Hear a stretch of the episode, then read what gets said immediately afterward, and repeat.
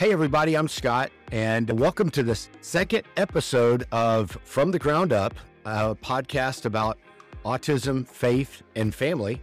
And I'm joined by my co host, Megan Haupert. Megan, how are you this week? I'm good, Scott. How you been? I've been doing great. You know, we probably ought to give another introduction for those people who may have missed the last show. Let's introduce you so that people know a little bit more about who you are and what it is that, that you do for children and families with autism. Sure. So, Scott, realized last week when we were talking about me, all we were doing is using those fancy uh, letters behind my name, and a lot of people may not know what that means. So, I want sure. to kind of dive in a little bit more about what that is and kind of what my my history is and how I've kind of impacted the autism community. So, I am a BCBA, also known as a board certified behavior analyst. And what I do is I work with children primarily with autism, but I really work in the realm of, behavioral support, behavioral health, and helping kind of to build skill sets and acquisition of, of new skills for kids with autism, but also work on some challenging behaviors that sometimes arise with that diagnosis. ABA is is what I do. So if that's a term that people have heard or, or been exposed to, that's my expertise. That's my my genre, what I do. And so that's obviously one of the big components, treatments for kids with autism that has been proven and very, very effective. Absolutely. In addition to that, I've also worked in the school setting as a as a consultant for kids with autism and special needs, as well as spent some time teaching at the collegiate level at Baylor, their their teacher education program. So I've kind of had my foot in a little bit of several different areas and had the opportunity to really use those skills and touch families with kids with autism. So I'm hoping we can kind of all the things I've learned we can share here and kind of help give families support and, and their their confidence level, but also hope as they're kind of walking through their journey. So, Megan, as you know, I'm I, am the color commentator in this show. I'm your John Madden. Okay, so I'm basically the dad of a 21 year old autistic son. So I've walked the path of what it is to raise a child with autism, and probably more important than that, I know what it what the impact of a family and a positive impact it can have on a family. And I like to describe myself most importantly as a person who struggles with God. So for those, that's that's the faith part of this podcast. For those that find that they're in a, a challenging situation, I've walked that path. I know what it's like to struggle with God, and I I'd like to at least be able to explain and share what that looks like to people on a on a regular basis. So let's to get started tonight. I, I want to jump right in because we may be on a, a kind of a, a short schedule.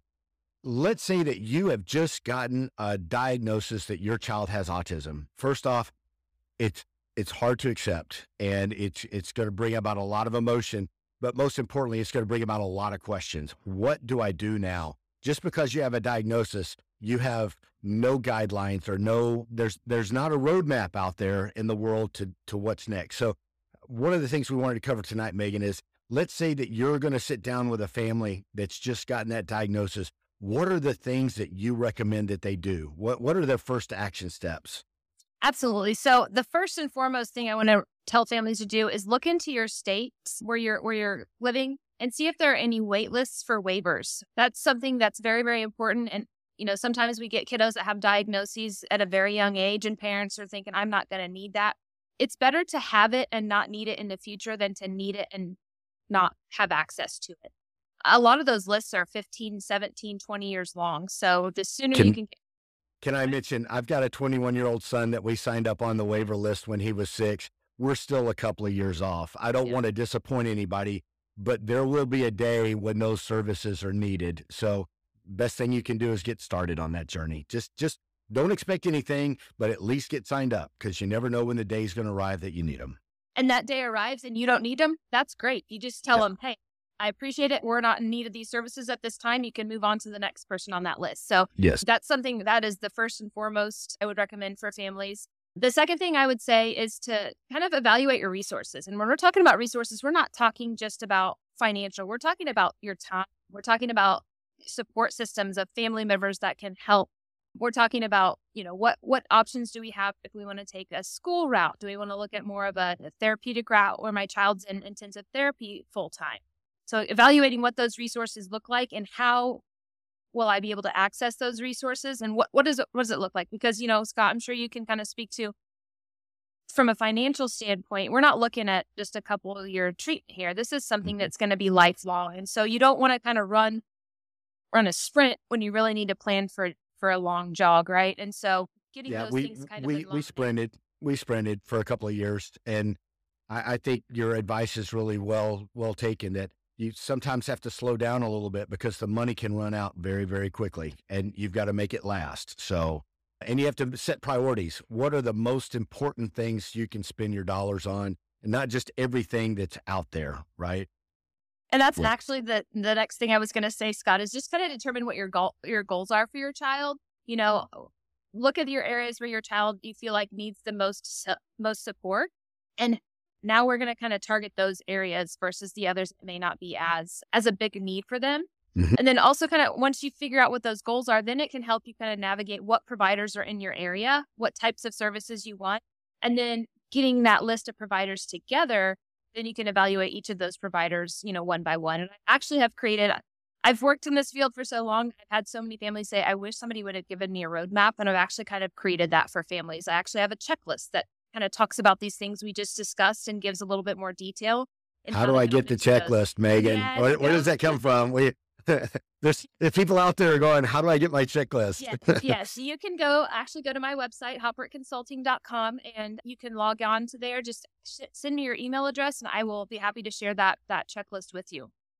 I know that checklist can kind of be overwhelming too. So I'm happy to help support and give some families some guidance on navigating that checklist and kind of prioritizing those things because, okay, now I have my resources, but how do I figure out which ones I want to want to pursue. And so um, I really encourage families to go to my website, like I said, haupertconsulting.com and download um, that checklist. I hope it's very, very valuable and helpful to start this journey. So well, and, and Megan, let's talk for a minute about if if you've just found out that you have this diagnosis and you're out there on Google, you're looking at all the information there. The thing that you may not be aware of is there's a lot of bad information in the marketplace right now and that's been the case for years. There's just a lot of people promising a lot of stuff and and a lot of it's not documented, a lot of it's very questionable about uh, behind the science. Can you address maybe what are the things that you you would recommend people look for to make sure because there's just an overwhelming amount of information. How do you how do you get through the clutter that you really don't want to go chasing after? So there actually was um, a couple studies done several years ago called National Standards Project. And what that did is it went through and searched thousands and thousands of research um, articles of what types of interventions have been done with children on the spectrum. And it ranked those based on their efficiency of, of the outcomes of those studies. So, you know, it's it had ranked them as, you know, emergent, established. So those established treatments on that national standards project are the ones that have the most effective outcomes for kids with autism. And that's actually another thing. Again, you can go to my website and we can you can get that link to go to read that national standards project. Now, it's a lot of really boring information that I would be happy to help families decipher and learn a little bit more about. But that would definitely be one of the first places I would start is okay, what's evidence based, what's research based in um, in the treatments with my kiddos. So great. Well, and um, one of the things I would also suggest that parents prepare for is you're probably going to go down a few paths that while they may be scientific and they may be helpful to some children, they may not be helpful for yours. And you almost have to prepare yourself to what I refer to the phrase I always like to refer to as cast a wide net, meaning there may be, you know, there may be several different therapies that you need to at least explore and give a little bit of chance to, but then you also have to know when the time is where you have to cut it off and say, that's not working. I'm going to go do something else because, you know, every kid's slightly different and things that work for this child are just maybe not going to work for that child. So you can't just go down a single track. You have to, you have to be prepared to go down multiple tracks and you have to be prepared to make some decisions that may not work out, you know, and, and you got to be okay with that. So, and, and that's pretty challenging as a parent. You just want to have this, just tell me the one thing I need to do and let me go do it. So, and the other thing I wanted to mention too is we when we first started, we were looking at a medical track as well, getting Colby some some treatments for some fungal issues that he had, and and there you know there's some medical things that that we were working on, and I love the fact that we sat down with this doctor, and the first thing he said, he said, Scott, if I can tell you anything else, and and he had a, a child with autism, he said, if I can tell you anything else, if you sit down in front of somebody that tells you that they have the absolute solution that you're looking for, you need to get up and walk out of that office right then and there because there's not anybody in this industry that can tell you with 100% certainty that they have what it is your child needs. So I, I also need to tell parents that is if you've got somebody that says mine is the way and I've got the, the answer, the solution, it's going to work every time, chances are they're out for the money. And you need to be prepared to walk away in a situation like that. How about what else? What else should a parent be looking for in those early stages? What What are some things that they can do to help? Absolutely. So I think one thing is we really have to focus on what are the criteria that my child had to meet in order to get this diagnosis. And this kind of ties into the snake oils that you kind of were just mentioning, Scott. You know, when we're looking at treatments and interventions, we want to be able to target those key components of autism. A lot of people will um, go different paths of say, you know, we have we have gut issues and we have these, which are I'm not saying those children with autism do not have those challenges. That's not what I'm saying. But those types of treatments aren't going to hit address those core deficits, you know, the stereotypical repetitive behavior, the communication, those sort of things. We want to hit those hardcore first and see.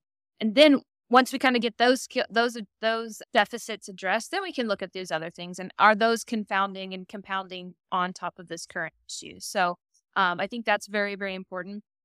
I kind of want to talk about Scott a little bit about we talked about wrestling with God a little bit, you know, as parents are navigating through these things, there's going to be a lot of wrestling, and wrestling is going to look different with God for mm-hmm. dad than it does for mom. Yes. Dad's going to be questioning why. Moms are going to be quietly negotiating with God and praying to God constantly. And I think it's really important that we realize as as husbands and wives, they're going to each struggle and they're each mm-hmm. going to wrestle with God but in different ways. And so the way that my husband is struggling with this is going to look different than what my my wife does. That that's one of the challenges of maintaining a strong relationship in all of this walk. And I wanted to maybe go back and look at that verse that we talked about last week when Jesus is walking past a man that's been blind from birth and his disciples ask, you know, whose parents sinned, or you know, who sinned, this person or his parents? And basically, as human beings, we're constantly asking God for why. Why is this? Why is it like this? Why? Why is it me? Why is it my family? We're always asking why. Go back into the Old Testament. There are a lot of people that are asking why. And I did a little bit of a study, and I'm not a theologian. Please don't misunderstand me. I'm just a guy that struggles with God. But as I look at when people ask God why, I see that normally he sidesteps that question because in the in the the story from John, Jesus never comes out and answers that question. He never answers why, except to say, "I'm going to use this to glorify God." And what I think that we have to prepare ourselves for is God's not there to answer the reason why. If you look at the, the story of Job, Job's struggling with God. He's asking why. And God basically says, "Look, buddy, you weren't around when I laid the cornerstone to this the to, to the earth. I can't answer that, or if I did, you wouldn't be able to understand it. It's beyond our comprehension." So, for those of you that are struggling with the why, let me encourage you that God's probably not going to answer that question, but what he will do is he will answer how he's going to use that situation to glorify him and that how others might be blessed by it. And in a later session, I think I'd like to be able to share a little bit more about how I feel like our, our lives have been blessed by that. And hopefully, you know, for those of you that are struggling, please continue to listen to us because we want to try to answer that question. I, I know we're getting short on time because this is an abbreviated session, Megan. We've got a few things that we want to make sure that people are aware of. What are some things that you want to make sure people are aware of as far as what you can do for them and how can they get in contact with you? Absolutely. So like I had mentioned earlier, Scott, I've made a checklist for um, the family to, to use, but I know obviously just navigating that checklist in itself can be very overwhelming. So I'm here to kind of support and help families walk through that journey, answer those questions, give that advice of what what where should I go first? What mm. the, this is what my child's diagnosis is. This is where his areas of struggles are. What would you recommend? Who do you know? Where can you send us? Where can you help us find these resources? And they can do that again by going to my website, haupertconsulting.com. They can also send me an email at haupertconsultingllc at gmail.com. I also have a Facebook page that they can visit. And I think it's just really important that to know as families that they you're not alone. There mm-hmm. this roadmap that I've had so many families ask about and wish for, well, we're working on it and we're getting it there for you. And we're going to be there to hold your hand through the journey. Great. And I'd like to just mention that I'm a member of a church in Northeast Tarrant County. If you find that you're listening to this and you're in the North Texas area and you'd like to, to go to a church that's welcoming and encouraging of your special needs child, I'd love to invite you to come to one of our Sunday mornings or for, for one of our respites. We, we, we offer both. It's called the Hills Church. It's in Keller, Texas. If you'll, I, I, think we'll have my contact information on the screen here. If you'll contact me, I'll see that I get in, get you into contact with our special needs minister. We want to know more about your child before we bring them into the environment, so that we know that we've got the people available to take care of your child. We want to make sure that they're safe. We want to make sure you understand what you can expect from us. But I just want to let you know there's a warm, welcoming church that's out there to help you have Christian community with your with you and your special needs child and it's at the Hills Church in Keller, Texas. Thanks everybody for joining. Please if you get a chance like us, feel free to contact us. Be prepared. We've got another show that's going to be coming out shortly. That'll be episode 3. Hope that you get a chance to join us for that. And guys, feel free to send us any questions or comments you have to Haupert Consulting LLC at gmail.com. We'd be happy to answer your questions or kind of speak to some of the challenges you guys are experiencing through your current journey.